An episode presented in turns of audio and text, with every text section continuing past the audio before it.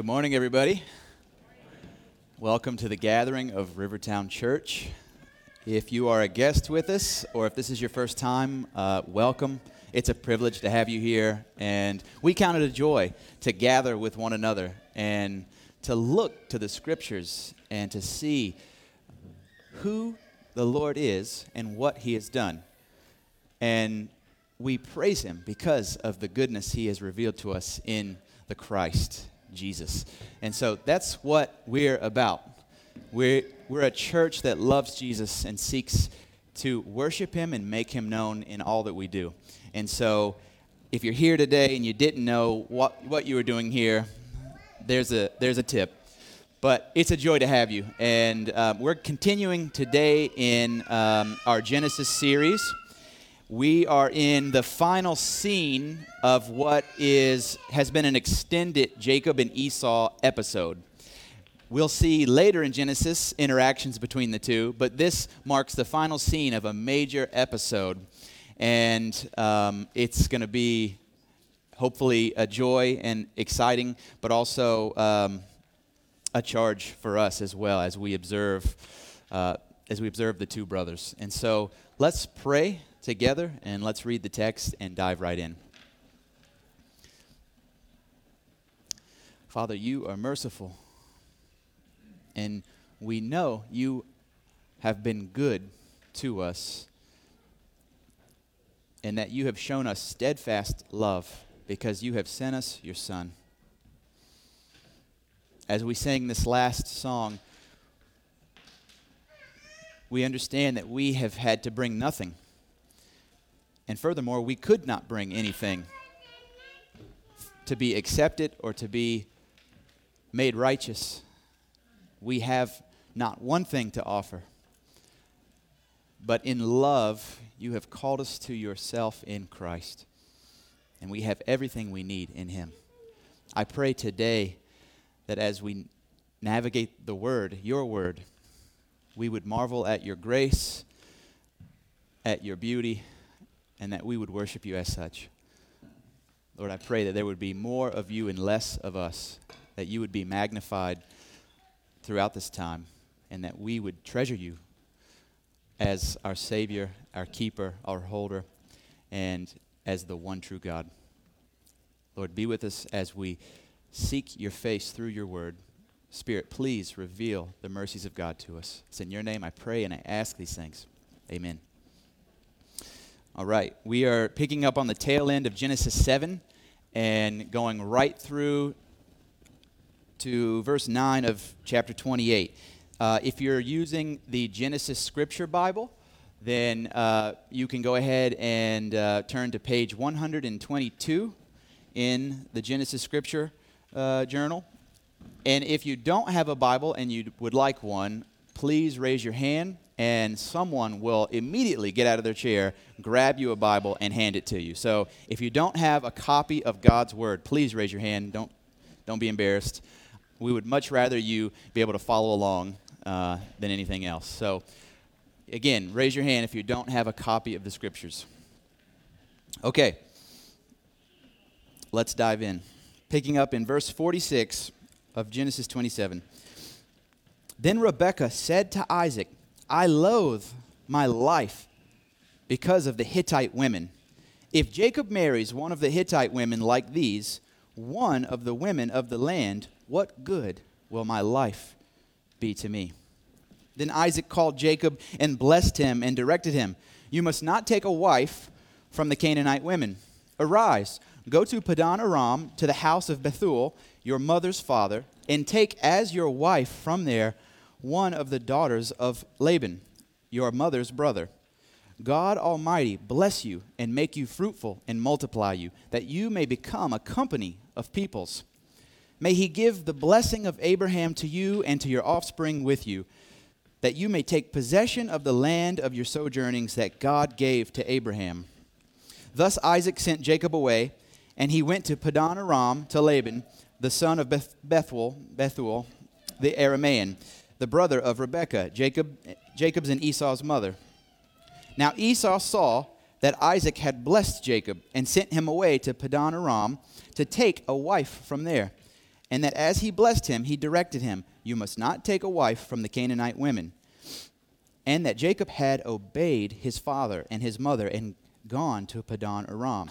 So when Esau saw that the Canaanite women did not please Isaac his father, Esau went to Ishmael and took as his wife, besides the wives he had, Mahalath, the daughter of Ishmael, Abraham's son, the sister of Nebaioth. In this final scene, we have two distinct pictures. Two distinct pictures, that of Jacob and that of Esau. And so I have three points. And our first bullet, is the fruit of a covenant. All right, the fruit of a covenant. And this is what I mean by this. Anytime a covenant is struck between God and people, there are results or fruit that typically extends from the covenant struck. And what I'm not necessarily saying is that there are conditions to a covenant, because many of the covenants in the Bible are unconditional. Yet, the person who is the recipient of said covenant is always changed. And because of that change, their actions are changed. And so we're going to look at what I would consider the three main covenants of the Old Testament. These aren't the only three. But real quick, just to kind of prove my argument here, we have the Abrahamic covenant, unconditional. The Abrahamic covenant we see struck in Genesis 12, Genesis 15, and Genesis 17. The Lord is the sole responsible party in that covenant. If you remember in Genesis 15, when Abraham's name is still Abram, he promises to give him a lineage and to make him a blessing to all the nations, and that he would have offspring like the stars of the sky and the sands of the seashore. And Abraham believed on the Lord, and it was credited to him as righteousness. That's why Abraham is the father of faith, because he believed on the Lord. He just trusted that the Lord's word was good and that it is what it is because God is God. It is what it is because God is God. And we know in that narrative that the Lord put Abram at the time to sleep. And the Lord's spirit is the only party that walked through those split animals. And a covenant was struck between God and Abram, with God being the only responsible party. So it's unconditional. We later see in Genesis 17 that there is a sign of that covenant, and the Lord tells Abraham, this is when he changes his name in Genesis chapter 17, that you will mark the covenant or have a sign for the covenant, and it will be circumcision. And all the males of your lineage will be circumcised on the eighth day, and anyone not circumcised is not in the covenant. But don't confuse that with a type of law within the covenant, because Abraham's righteousness was by faith, and that covenant was struck on the sole party of God and God himself, God and God alone. Okay, so that's the Abrahamic covenant. And then we bounce by at least 400 years, and we see the Mosaic covenant. It's called this because it's really the law of God to the people of God. Moses was the leader of the people, and he was the prophet by whom the Lord spoke to the people. And so the law was given by Moses. The Mosaic covenant is a conditional covenant. It's a conditional covenant. A law was given, or the law. I think in total there are 633 laws in the law. And it was given. And these prescriptions were given so that the people might see and understand the righteousness of God, okay, and that they might obey. But even in this covenant, the Lord is specific to say, it's so that you might love me. And then, so that covenant is struck in Exodus 19 through 24, and then it's elaborated upon in Deuteronomy. Specifically in Deuteronomy 28, the Lord says, there are blessings if you obey, and there are curses if you disobey. Blessings if you obey, but curses if you disobey. But even still, with this type of covenant that is conditional, the rewards of that covenant were being that they would enter into the land, that they would possess their enemies, that they would be established in the promised land, that they would be fruitful, that they would multiply, and that the Lord would bless them in all that they did.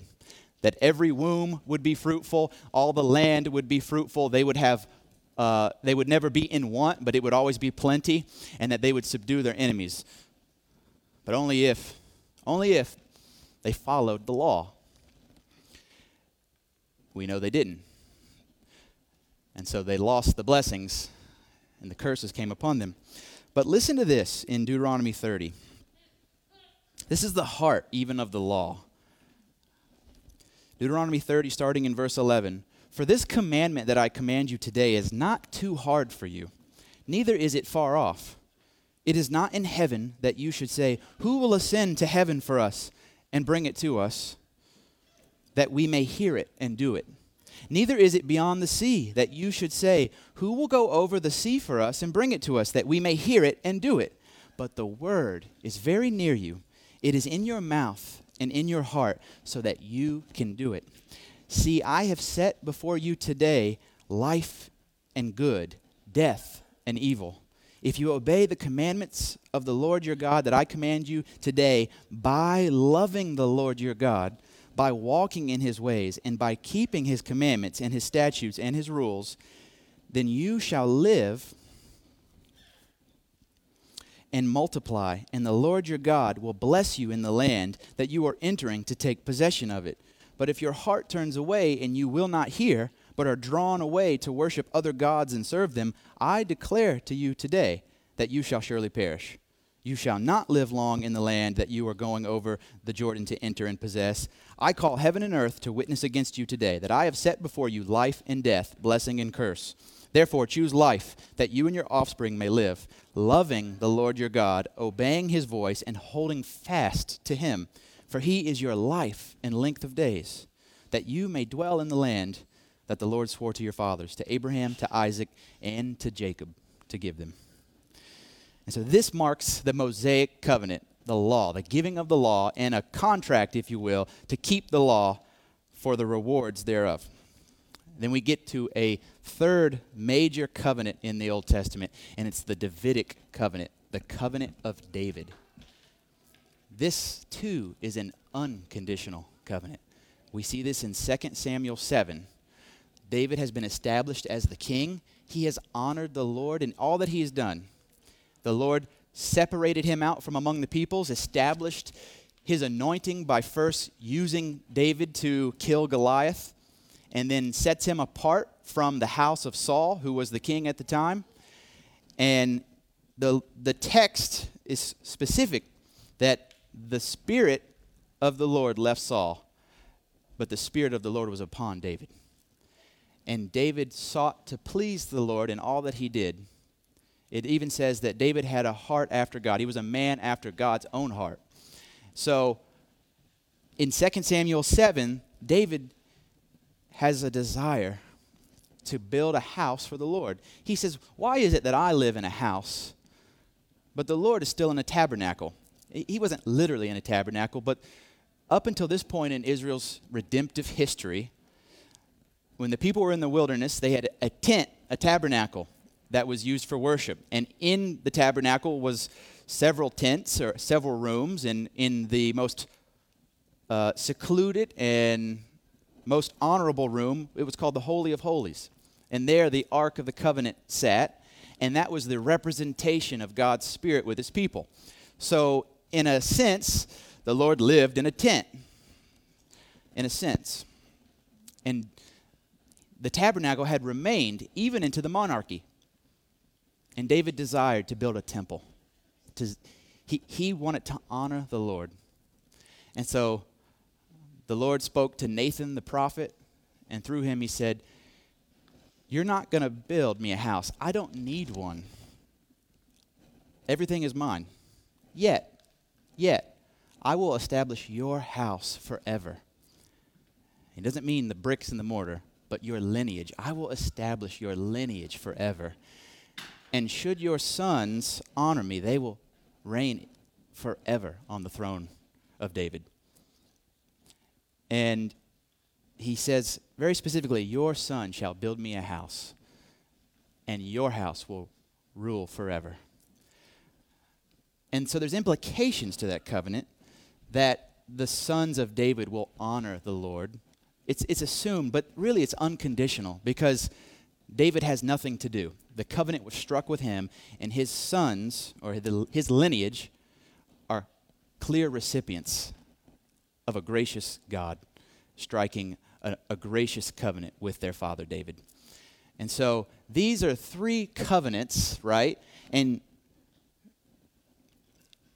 though there are, in the Mosaic at least, there's conditions, you see that the recipients of the covenants all live differently after being presented the covenant, or after the covenant is struck with them.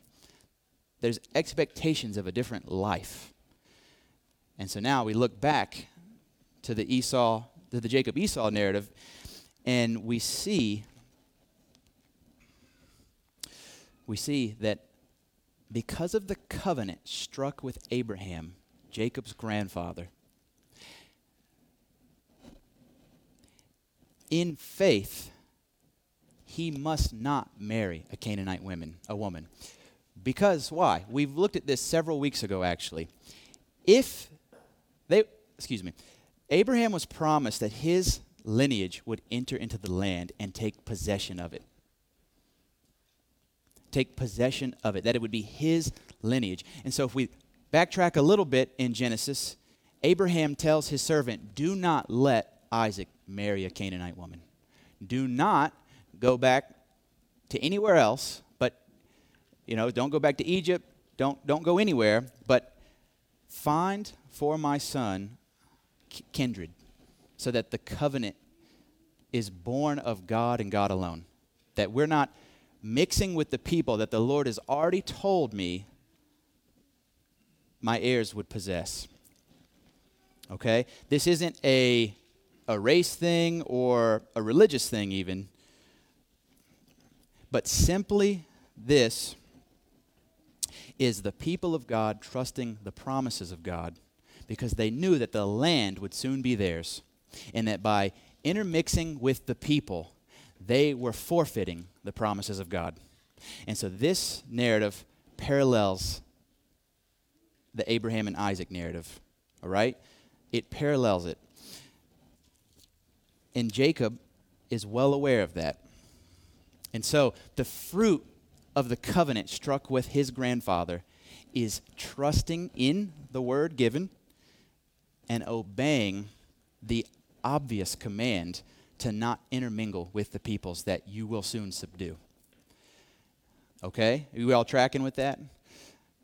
If you look back later, or if you look forward, when I read it in Deuteronomy, the Lord warned the people there that if you don't obey me and you enter into the land and you don't subdue the peoples, you will worship their gods. You will soon worship their gods. And if you know anything about Israel's history, this is obvious. It's obvious.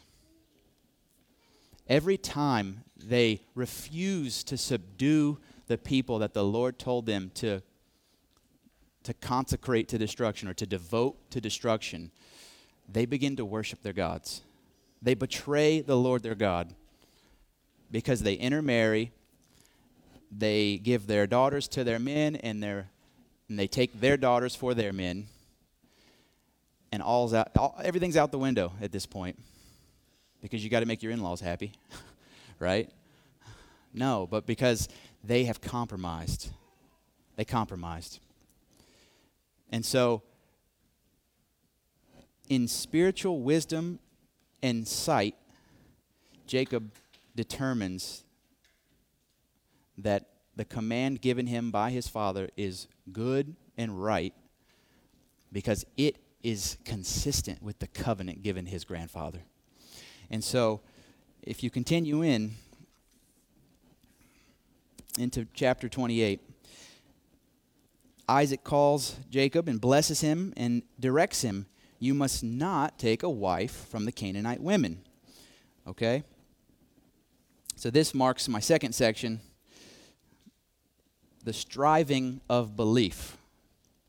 The striving of belief, or we're going to look specifically at striving, and there's two types of striving. There's striving in belief or in faith, and there's a striving that's carnal, and that's not within the parameters of faith. It's a striving in the flesh. Jacob here is a picture of striving in faith. He's striving from belief. He trusts the word given to his forefathers, and he acts accordingly. You must not take a wife from the Canaanite women. Arise, go to Paddan-aram, to the house of Bethuel, your mother's father, and take as your wife from there one of the daughters of Laban, your mother's brother. God Almighty bless you and make you fruitful and multiply, that you may become a company of peoples. We see here the blessing that he has already been given by Isaac is reiterated. Right? It's reiterated. And then we see the blessing of the Abrahamic covenant reaffirmed. God Almighty bless you and make you fruitful and multiply, that you may become a company of peoples. That's alluding back to the promise given to Abraham. And then specifically he says, may he give the blessing of Abraham to you and to your offspring with you, that you may take possession of the land of your sojournings that God gave to Abraham. And what does Jacob do? He went to Paddan-aram. That's what he did. He just left. He did it. The text doesn't really elaborate the point, but the point is still clear. Jacob obeyed. Jacob obeyed. There was no fuss. There was no episode. Isaac sent him away, and he went away. A lot of times obedience, and hear me out, and I mean spiritual obedience. I don't mean, this is still hitting at striving in faith, okay? Obedience is just simply hearing the word and obeying. And that's really all it is. But a lot of times we turn it into something as if I've got to discern this mystical will of God. I've got to somehow navigate through the puzzle or maze of his word, and maybe he'll give me a sign of sorts. But that's not the Christian life, nor is that even faith. Rather, it's simply hearing the word and obeying. Jesus says very specifically, the one who has my commands and keeps them is the one who loves me. Does that sound a little bit like the Mosaic law? The one who has my commands and keeps them is the one who loves me. Because what we do is the fruit of what we believe, always. This parable that Jesus teaches, I'm going to read it, has always comforted me because I'm stubborn. I'm stubborn, and yet I find much joy and comfort in knowing that Jesus knows my weakness. And he gives a parable of two sons, and he says this. This is in Matthew 21, starting in verse 28. What do you think? A man had two sons, and he went to the first and said, Son, go and work in the vineyard today. And he answered, I will not. But afterward he changed his mind and went. And he went to the other son, and said the same. And the son answered, I go, sir. But he did not go. Which of the two did the will of the Father? The crowd responded, the first. Jesus said to them, Truly I say to you, the tax collectors and the prostitutes go into the kingdom of God before you. For John came to you in the way of righteousness, and you did not believe him. But the tax collectors and the prostitutes believed him. And even when you saw it, you did not afterward change your minds and believe him. He's talking to the religious elite, and how they consistently responded to the word of God saying, yes, yes, we believe it. We believe it. We're walking in the ways of God, and yet they never went to the vineyard. And so prostitutes and tax collectors who heard the word and simply obeyed are now more righteous than they are. Jesus wants our hearts, because our hearts will always reveal what is true. Our actions are simply fruit of the heart, and Jesus is aiming directly at the heart. He doesn't want our lip service. He just wants us. He just wants us. Jacob heard the word, and he obeyed. All right. The striving of unbelief. Let's look to Esau. Verse 7, Esau observes the blessing and the command given Jacob. He even notes, it says, now Esau saw that Isaac had blessed Jacob and sent him away to Paddan-aram to take a wife from there, and that as he blessed him, he directed him, you must not take a wife from the Canaanite women, and that Jacob had obeyed his father and his mother and gone to Paddan-aram. Esau sees it. He says, look, my brother obeyed. Okay, well, I'm still in a position where I have not received the blessing. In fact, I have given up my birthright. What do I have to do to be accepted? What do I have to do to be accepted? So when Esau saw that the Canaanite women did not please Isaac his father, he went to Ishmael and took as his wife, besides the wives he had, Mahalath, the daughter of Ishmael. Esau's entire life illustrates unbelief and worship of self. He sees his father and mother's displeasure with Canaanite women, but he doesn't understand why. He doesn't see that it's simply the ramification of a covenant struck by God. Well, Esau already had two wives. They happened to be Hittite women. He married two Hittite women.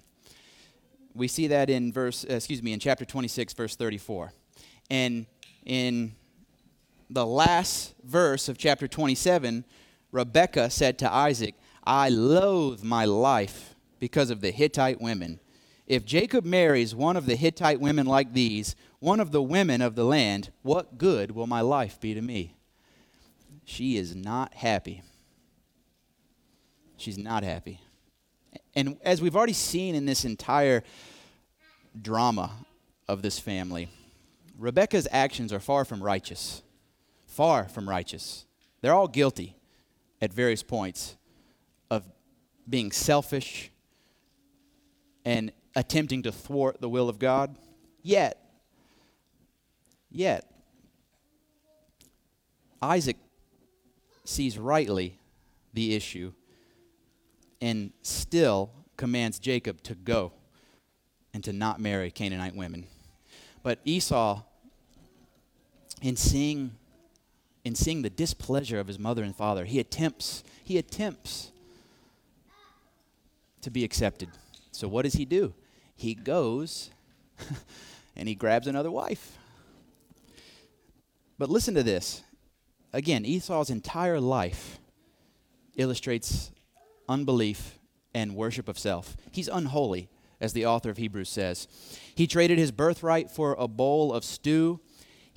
And after that, he then despises his birthright, thus abandoning the blessing that is attached to it. He marries two women who are not women of the promise.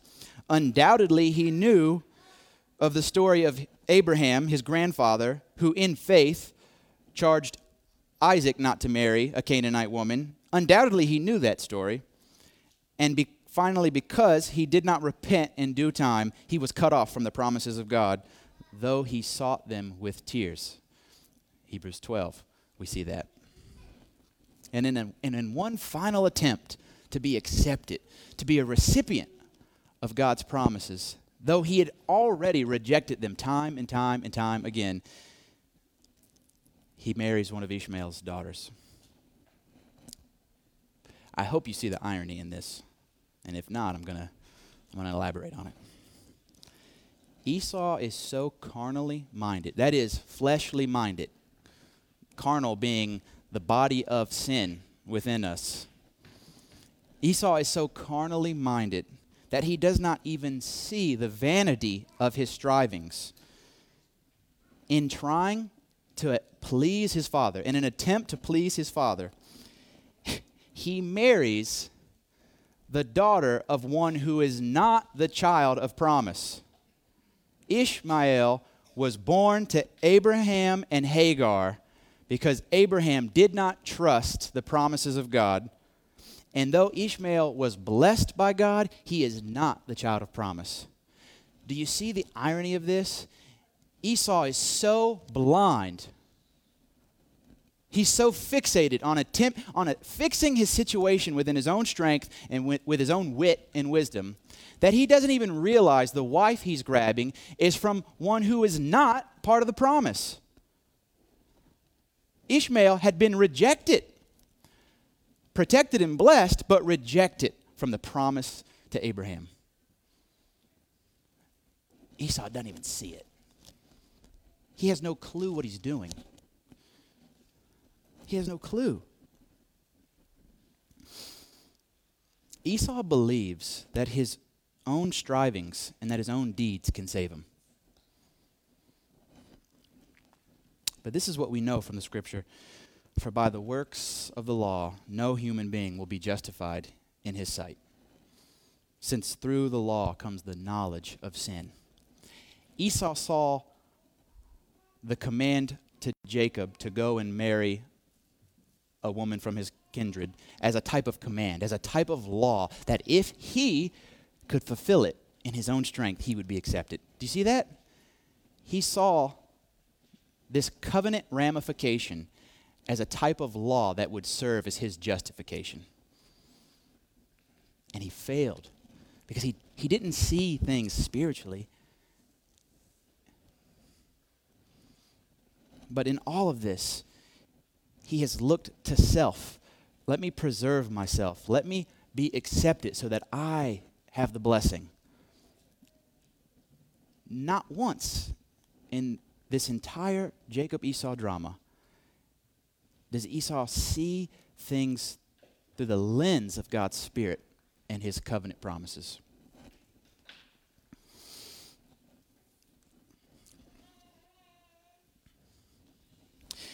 And so now, what does this mean for us? How does this have traction on us, presumably those in the room who have trusted in Christ and belong to God in Christ, and undoubtedly for some of you in the room who have not yet? What characterizes striving by faith, like Jacob, versus striving in the flesh, like Esau? What characterizes this, and how do we think rightly about this? Well, I mentioned earlier three main covenants in the Old Testament, and now I present to you a final covenant, the new covenant in Christ. Paul writes to Timothy, "For there is one God, and there is one mediator between God and men, the man Jesus Christ, who gave himself as a ransom for all, which is the testimony given at the proper time." The new covenant is established completely on Christ. It's inaugurated by his spilled blood, his broken body, his resurrection from the dead, and his ascension to the throne of heaven. This covenant serves as the true fulfillment of all the former covenants. This covenant is the fulfillment of all former covenants. In Christ, we are circumcised in the heart by the Spirit, a circumcision not made with hands. Abraham's covenant was marked by circumcision in the flesh. Christ's covenant is marked by circumcision of the heart. The Mosaic covenant required a fulfilling of the law because it was the standard and still is the standard of God's righteousness. In Christ, we fulfill the law of God through the power of the Spirit and through the love of Christ given to us. The Davidic covenant promised an heir to the throne of David forever. And we see in the new covenant that Jesus is the true son of David, who will rule eternally on the throne of David in the age to come. He rules and reigns now, but the throne of David will be established in the new heavens and new earth, where Jesus will sit forever as king on the throne, as the true son of David.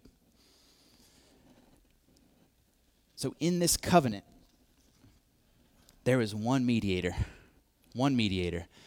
the covenant is struck on Christ. It is inaugurated through him, and it is given to us by him. There is nothing we do in response. This is an unconditional covenant.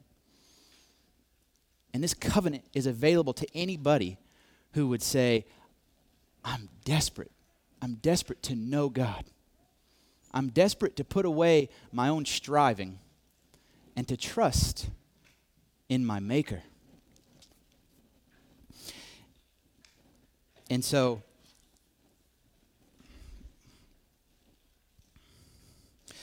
the covenantal faith that Jacob had was simply a foretaste of what was to come.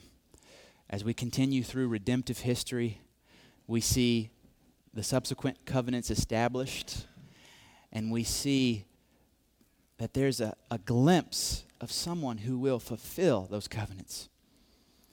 And that was the faith of people of Israel, of Old Testament folks who were longing to what would be fulfilled. And their actions were the fruit of that longing. In Matthew 11,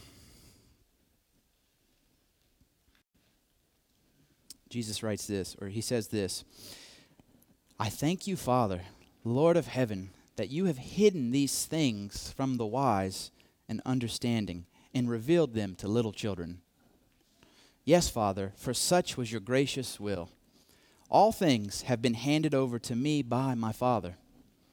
And no one knows the Son except the Father. And no one knows the Father except the Son, and anyone to whom the Son chooses to reveal him. Okay, Jesus, in his own words, establishes the fact that if you want to know God the Father, you can only know him through Christ the Son. There is no other way. There is no other way. Yes, this makes salvation exclusive in the sense that there is only one Savior, and his name is Jesus, and he is the Messiah of God. There is only one way. Yet, Jesus then says this, come to me, all who labor and are heavy laden, and I will give you rest. Take my yoke upon you and learn from me, for I am gentle and lowly in heart, and you will find rest for your souls. For my yoke is easy, and my burden is light.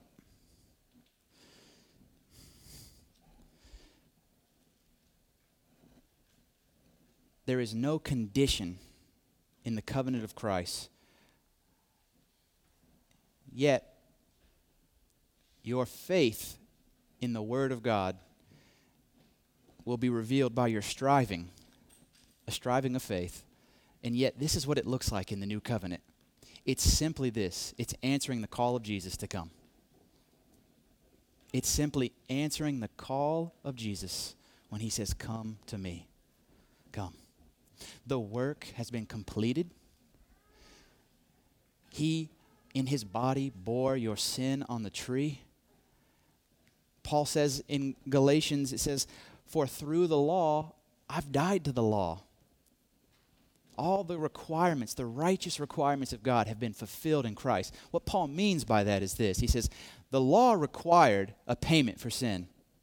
The law required substitutionary payment. And we, in faith, have died with Christ. I'm dead to the world. And I've died to the law. And the contract, Romans 7, Paul elaborates and says, look, the law is like as a covenant, it's like a marriage, right? We uphold that marriage is a covenant. And that covenant must not be broken, ideally, until death do us part. That's the hope and the aim. And so it is with the recipients of the law and the law. It's a binding contract, and you can't break it unless one of those parties dies.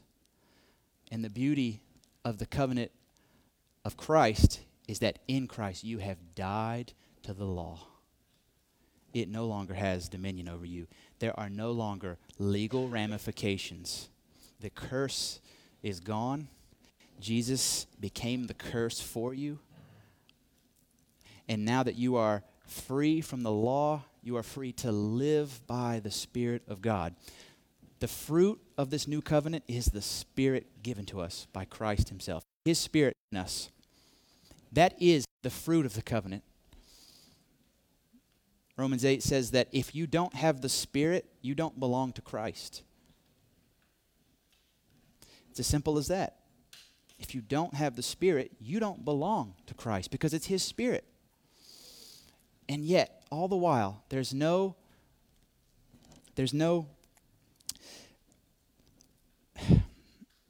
condition other than come. There is no, that's the beauty of it. There's nothing I can say or do or offer. He simply wants you to come. He wants all of you. But it's as simple as saying yes to Jesus and no to self. And in that striving, you find your rest. I think there are many of us in the room whose lives look a lot more like Esau than we care to admit.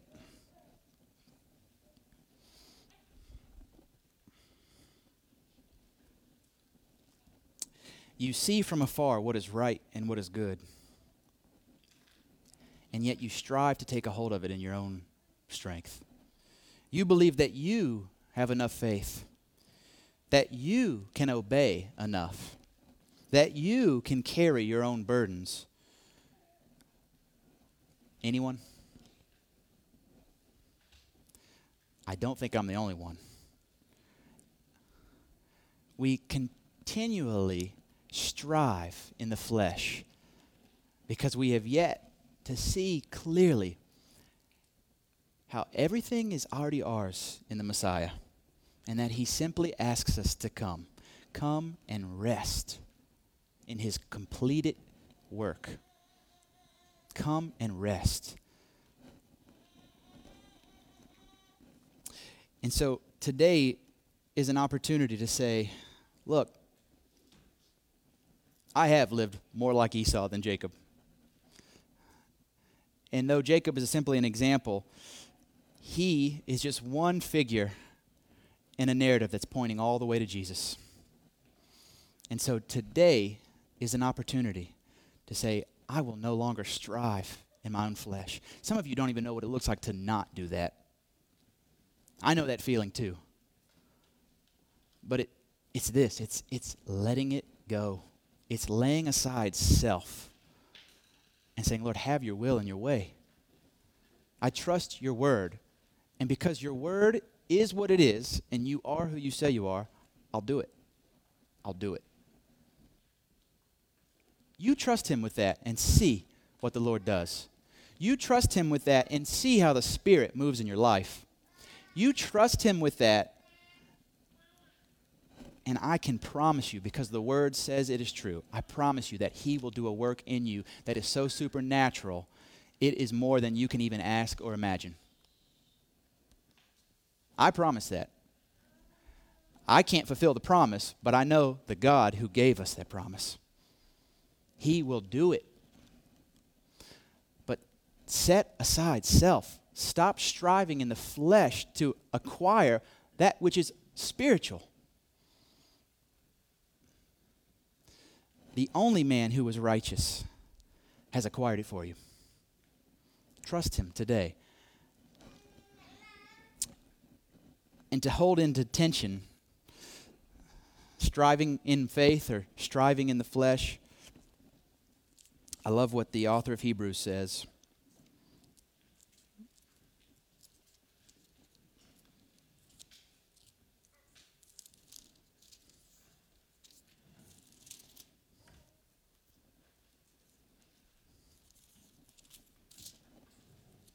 Hebrews 4, starting in verse 8. the author had just warned how Israel, while in the wilderness, died. They were put to death because they kept grumbling and complaining. They didn't trust the Lord, His word, or even the things He'd already done. He had literally just pulled them out of Egypt. They walked on dry land while they walked through the Red Sea, meaning there were walls of water, and the bottom of the sea had been made dry as the Lord carried them through. They were fed in the wilderness. They had water in the wilderness, and yet they refused to enter into the land because they were scared.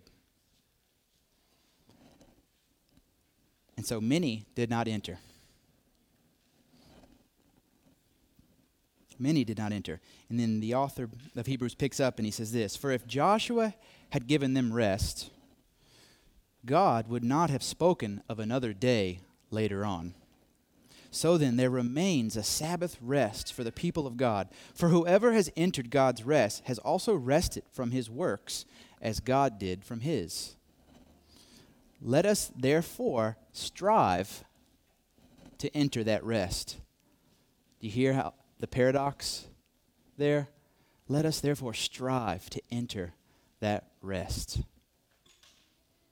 You see, we think of rest as the absence of things to do, or peace and solitude, or whatever. But the rest that God gives us is a spiritual rest that's so deep, it pervades every avenue and corner of life. It pervades our entire being and our entire livelihood. It's a rest that strengthens us to work hard when we need to work hard, to have joy when all is hopeless. It's a rest that causes us to look completely in full assurance of faith at the things to come. That's the rest that God provides. And the author says here, let us therefore strive to enter that rest so that no one may fall by the same sort of disobedience that Israel fell to. For the word of God is living and active, sharper than any two-edged sword, piercing to the division of soul and of spirit, of joints and of marrow, and discerning the thoughts and intentions of the heart. And no creature is hidden from his sight, but all are naked and exposed to the eyes of him to whom we must give an account. Since then we have a great high priest who has passed through the heavens, Jesus, the Son of God. Let us hold fast our confession. For we do not have a high priest who is unable to sympathize with our weaknesses, but one who in every respect has been tempted as we are, yet without sin. Let us then with confidence draw near to the throne of grace, that we may receive mercy and find grace to help in time of need. You see that? In Christ, we have confidence to draw near to the throne of grace. Striving in faith is always this: come. Come. Jesus says, "Come to me, all who are weary and heavy laden." Set your strivings aside and simply make your resolve to come to me, and you will find rest. That's the invitation to us all today. In a world that has gone mad, and in a world that is filled with sinners, of whom we also are,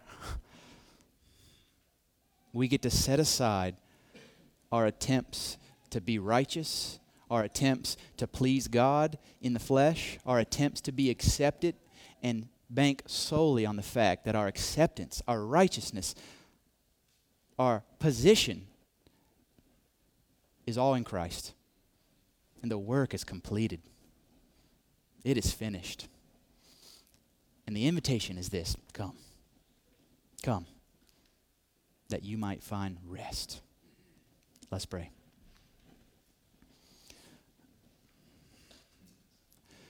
Father, thank you that you're good.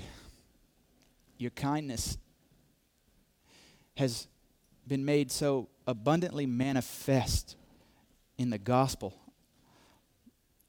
Lord, so much of what I do and what I say, it's all an attempt to satiate fleshly desires and to work and scheme my will and my way.